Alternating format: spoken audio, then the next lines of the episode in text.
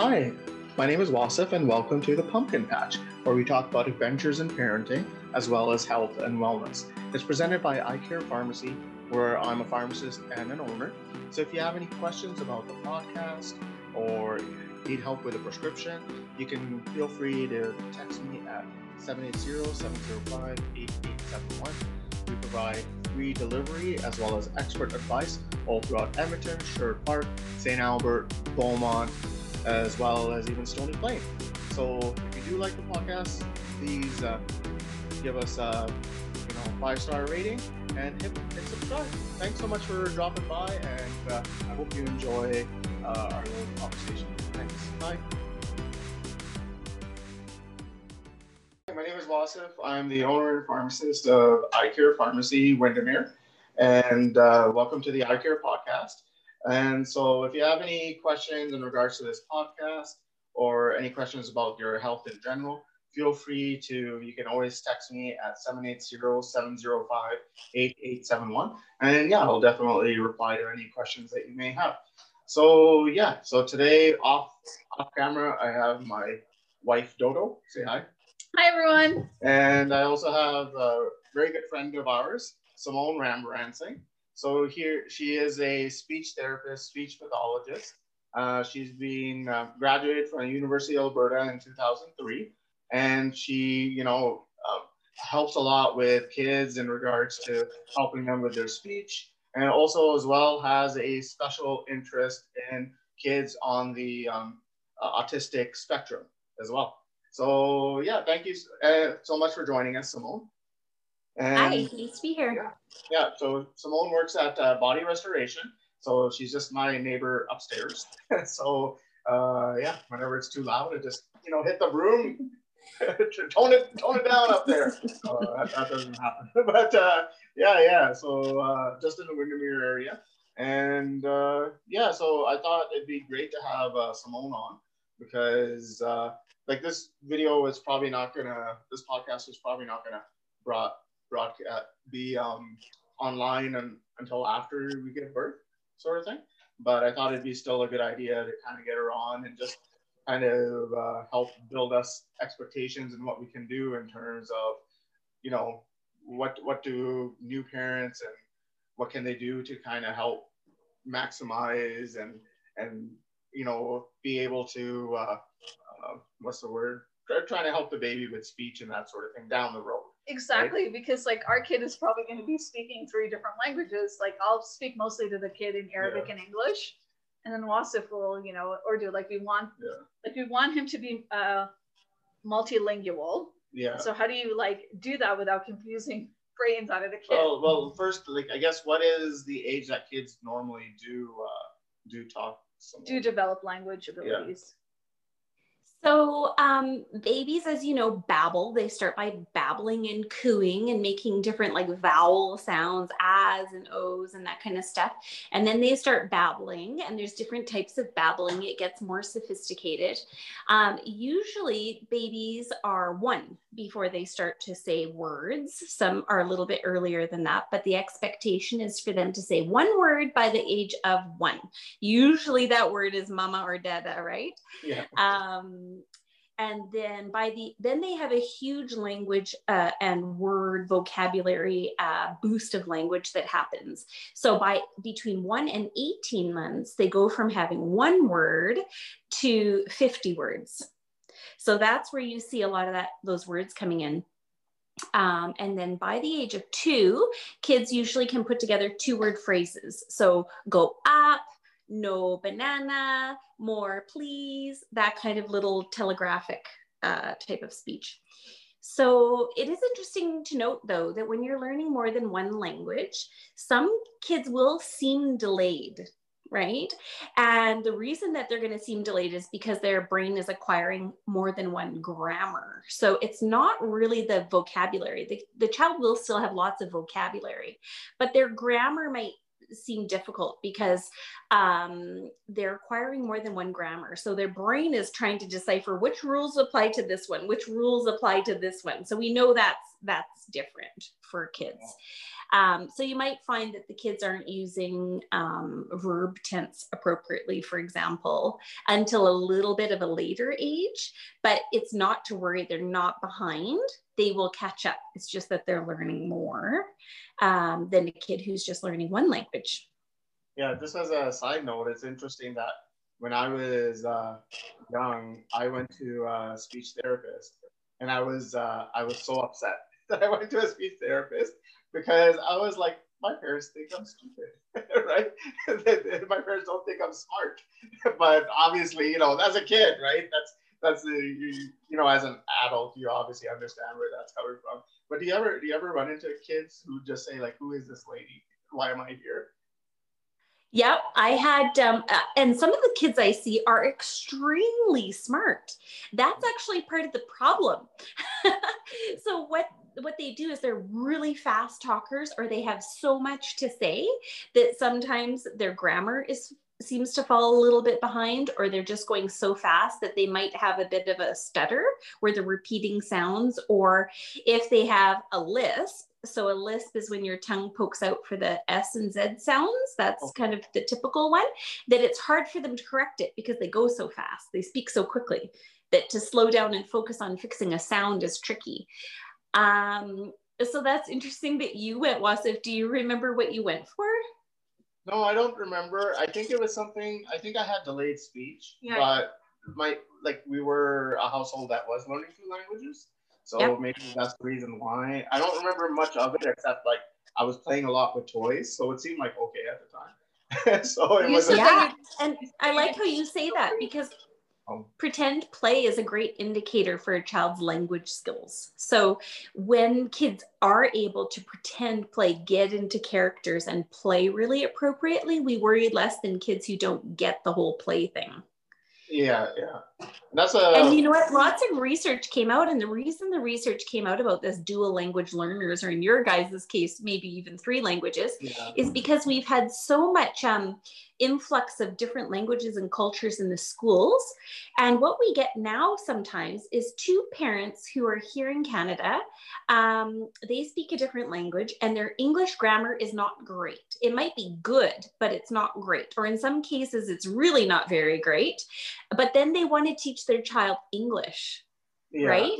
So they make that a priority. So they're speaking primarily to their child in their broken English. So we actually discourage that. We discourage that because we want the child to acquire your best grammar. So if your right. first language is, you know, uh, Chinese, Tagalog, French, and your English is broken, then we would say speak in your primary language because we want your child to acquire a very rich grammar and an, an appropriate uh, grammar. Oh, that's really interesting. yeah. And then when your child goes to school, they're going to pick up the English. So we don't have yeah. to worry about that. They're going to get the English, and as long as they have a strong foundation, they're going to do really well. So um, that's it. That's one of the things that we do encourage parents is to speak to their children in their best language. Yeah, the one one part I like about your practice is how big of a play area you have. yeah. Yeah, but uh, I see sometimes that when you have kids come uh, to join you, sometimes like I don't think so much during COVID, but pre-COVID you would meet them downstairs and kind of um, meet them and the parent and then escort them up is that just to kind of make them feel more comfortable to be able to join you yeah, I think sometimes the parents feel a little bit, or the kids maybe feel like they're coming to the doctor's office because we we are part of a doctor's office, and I just want them to feel like they're coming to play with a friend, so that they're they're really relaxed when they're coming to speech. And uh, I don't think that children should have work. The children's work is playing, so all of speech therapy that I do takes place during play. Like oh. a kid should never feel like they're they're being forced to work really hard. I think it should be fun and encouraging and and that kind of thing. So I wouldn't be surprised if you knocked on the ceiling with your broom because we are very very noisy. so uh, the other question I had was um, like uh, you know kids they they'll form concepts of things before they actually form the actual language to express it. And I know in some cases they'll use like parents will use like sign language with the kids to kind of help with that transition. is, is that something you recommend or yeah i love i love baby sign language so that's just the very simplest gestures because usually so i said kids speak at around one right yeah. that's when their mouth and their muscles are able to do fine motor movements necessary for speech right but yeah. often their understanding comes before that so they actually get a bit frustrated right so they yeah. you know they point and you think they're pointing at the apple you give them the apple and then you get a tantrum or something like that because what they really wanted was the banana right? But if you don't have words um, it's hard for kids to kind of express what they want. So kids can actually start to imitate simple gestures before they can say the words Okay. So for that reason, you could start to use some very basic gestures like more. So you're giving a couple of bites of something and the baby wants more. And they might not even do proper sign like this. They might just do this like a clapping oh, motion, okay. which is fine. And you go, oh, more. And then you give more. So, yeah. and then the baby feels really empowered because they're like, oh, you understood me. So when you're yeah, adding yeah. those gestures like go or come here or shh, and you put your finger to your the baby is getting visual input as well as auditory. So if you think about um, if I talk and I say a word, so I say banana. Yeah. So you heard it, but now it's gone, right? Yeah. So you can't check, you can't go back and see what I just said. It, it's already over. So if I hold up my finger and I'm showing you the symbol, oh. you can keep you can keep referencing it, right? You can keep yeah. referencing it because yeah. I'm still doing it. And so the child has two ways, two modalities to take in the vocabulary um, and so you're just kind of hitting multiple senses. What do you what, what do you use for milk? Milk is like this. Oh, like this? Like squeezing, oh. like almost like like squeezing the cow's oh, okay. udder, right? It's a squeezing yeah, yeah, movement. Yeah. Right, yeah. So how and cookie and. What are you saying, honey? Oh, sorry, I keep interrupting. I'm sorry. No, no, you're. I no, want go you ahead. no, it's just not like I'm thinking like okay. So yesterday I'm sitting there thinking like um, obviously there's going to be you know a period of time for the, us to adjust with the new baby. Yeah. Um, the routine, and I'm thinking like how soon do you start doing these motions with a baby like a newborn, right? For example. Like yeah, the newborns, the newborns are teeny tiny, so um, they're not. They can't really see you properly, anyways. They they say that when the baby is born, their their visual distance is from when you hold them in your arm to your face. That's all they can see. If you're even across the table, they can't see you. So you'll notice when baby starts to really respond to you and look at you, um, probably after four months but you're still talking to baby all the time. I mean, we, and it's great to be narrating as you go. I wanted to teach my kids French. So what I did was, but my husband doesn't speak French. So what I was doing is all the routine little things I would try to do in French. So I would talk about washing your face, getting ready for bed, singing some songs in French to get them used to the sound of French. But then when we were together as a whole family, it was mostly in English. So, but I think that really helped me to remember to speak in French. So I would do certain things in French and then other times English. So, anyways, it's good for them to get that exposure to the different sounds. So when they when you're teaching them like little sign languages when uh, before they're able to form the words, that doesn't delay their speech or anything like that? No, it, it, it will encourage their speech sooner. Oh, it will I encourage their speech sooner. And that's a good question because I have parents ask me that all the time, especially with little kiddos who are, uh, you know, are on the autism spectrum. Um, they sometimes worry that if we introduce gestures or any other form of communication, that the child will not use their voice. In right. fact, usually it acts as a, a scaffold for the child to use their words. So okay. it will actually help the child child acquire that vocabulary sooner. Helps to kind of reinforce it. Yeah, totally. Yeah. And so, what's a difference in terms of learning and language for like a, um, a say like an autistic child? Well, the thing autism that's so interesting, and of course, it's of varying degrees, right? We have perfectly fluently verbal kids with autism, and we have completely nonverbal children with autism who might have other very high intellectual ability. So, we, I do usually a parent's number one goal is to get their child, child to speak because of course that's the easiest thing to um, understand but some kids are not going to learn how to speak and use their voice. So, part of it, I think, is an ability to um, formulate your thoughts in your head and then and then put it out through your voice. Some of these kids do really well with augmentative communication devices. So we use things like touch chat that are symbol based um, to get clear communication. I have ch children who can make paragraphs using their their touch chat who are oh, unable to speak or we've taught them to speak on demand, you know, but it's still not their go-to uh, preferred method. So it's really, it can run the full range, you know, no, no two kids with autism are the same. They all different strengths and different challenges. Okay. And then uh, how has your practice like changed with COVID-19? I imagine like I think you mentioned it to me before where you had to do a little bit more online and that sort of thing. Yeah, I did switch over to online. Um, we tried to do things like masks and plexiglass and that type of thing.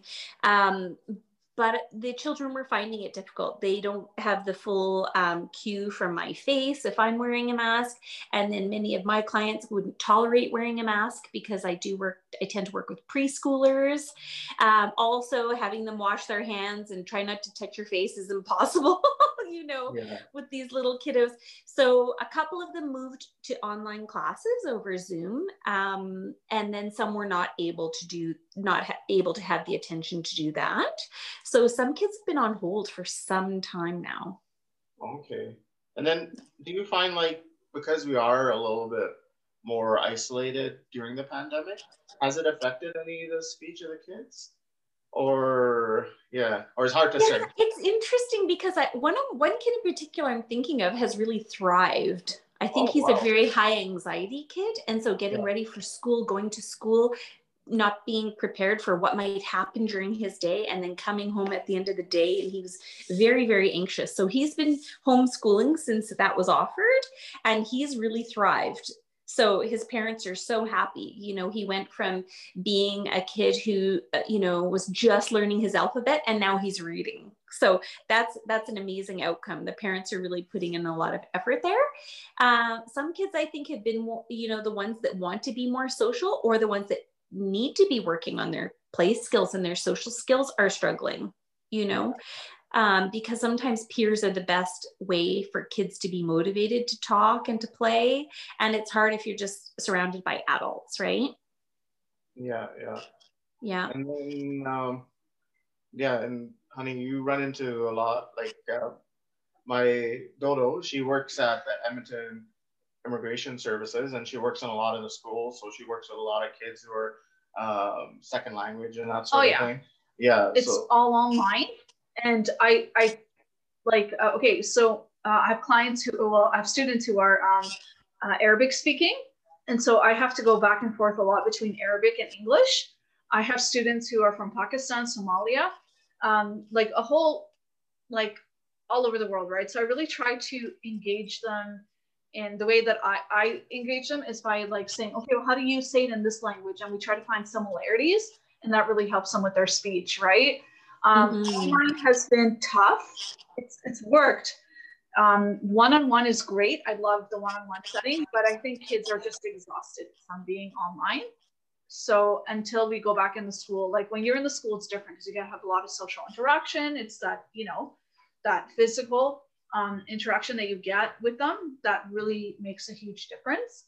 Um, but online also afforded me that opportunity to just really focus on like really language development and, and really focusing on, you know, just developing those skills, right? right but right. I think for me, my biggest thing that's helped me, again, like I said, I always try to go back to the kids. Like I've even dealt with First Nation kids, and I say, okay, well, how do you say it in your first language, right?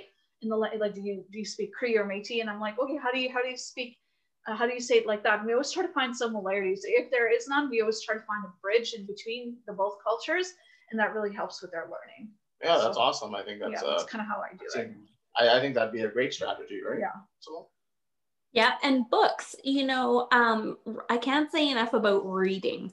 We've it there's been tons of research and literature to show that if you read to your children, read to your children, read with your children, and then have a really engaged reading, um, that they learn language because they're hearing all kinds of different language.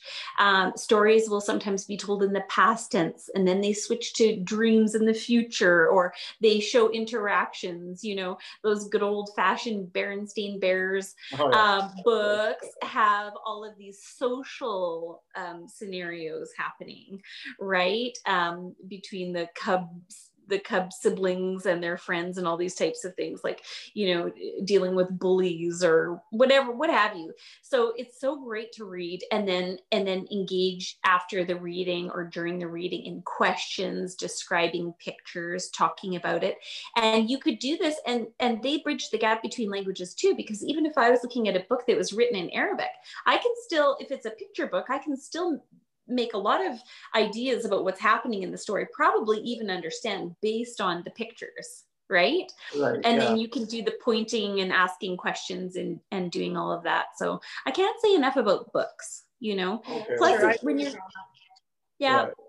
yeah i think that's uh, that's the that's one, great advice that's the one thing that i feel like from online um, that i'm kind of missing i mean we try to do a lot of like i share my screen so we use google meets or MS Teams and we share, uh, I share my screen and I find online books to read. But the biggest yeah. thing that I would do when I, we were not in lockdown is that we would also do pull out reading sessions with kids. And I found that was amazing. So I definitely agree with, um, with uh, Simone on that, that just like the reading, the interactive reading, like I read to our babies sometimes, like when I'm like doing uh, sessions with the kids, like I make sure the baby knows like, Hey, we're good. Like I'm starting this kid early, like we're going to be reading because that's how I grew up, right? So you're gonna the baby's gonna come out with homework. Yeah, basically. Here we go. Assignment due Friday. it's awesome, and you can get Wasif to read too, because it's been shown that babies can um, tell their dad's voices when when they're born. Oh, really? Yeah. Oh, crazy. Oh no. okay. I better I better get uh, get reading then. Yeah. yeah. okay. Well yeah, no, that was uh, yeah. Thanks for joining us today, Simone. That was a lot of uh, uh, you know, a lot of a lot of homework for us to, to work on. So yeah, I really appreciate you joining us today. You guys are gonna do great, and I'm here if you need me. Yeah. Thanks again for listening to the Pumpkin Patch podcast. If you liked what you heard, please feel free to give us a five star rating and subscribe. And again, if you have any questions about the podcast or as well questions about your health or wellness, text me at 780 705 8871. And uh, have a great day, and hopefully, we'll chat soon. Thanks. Bye.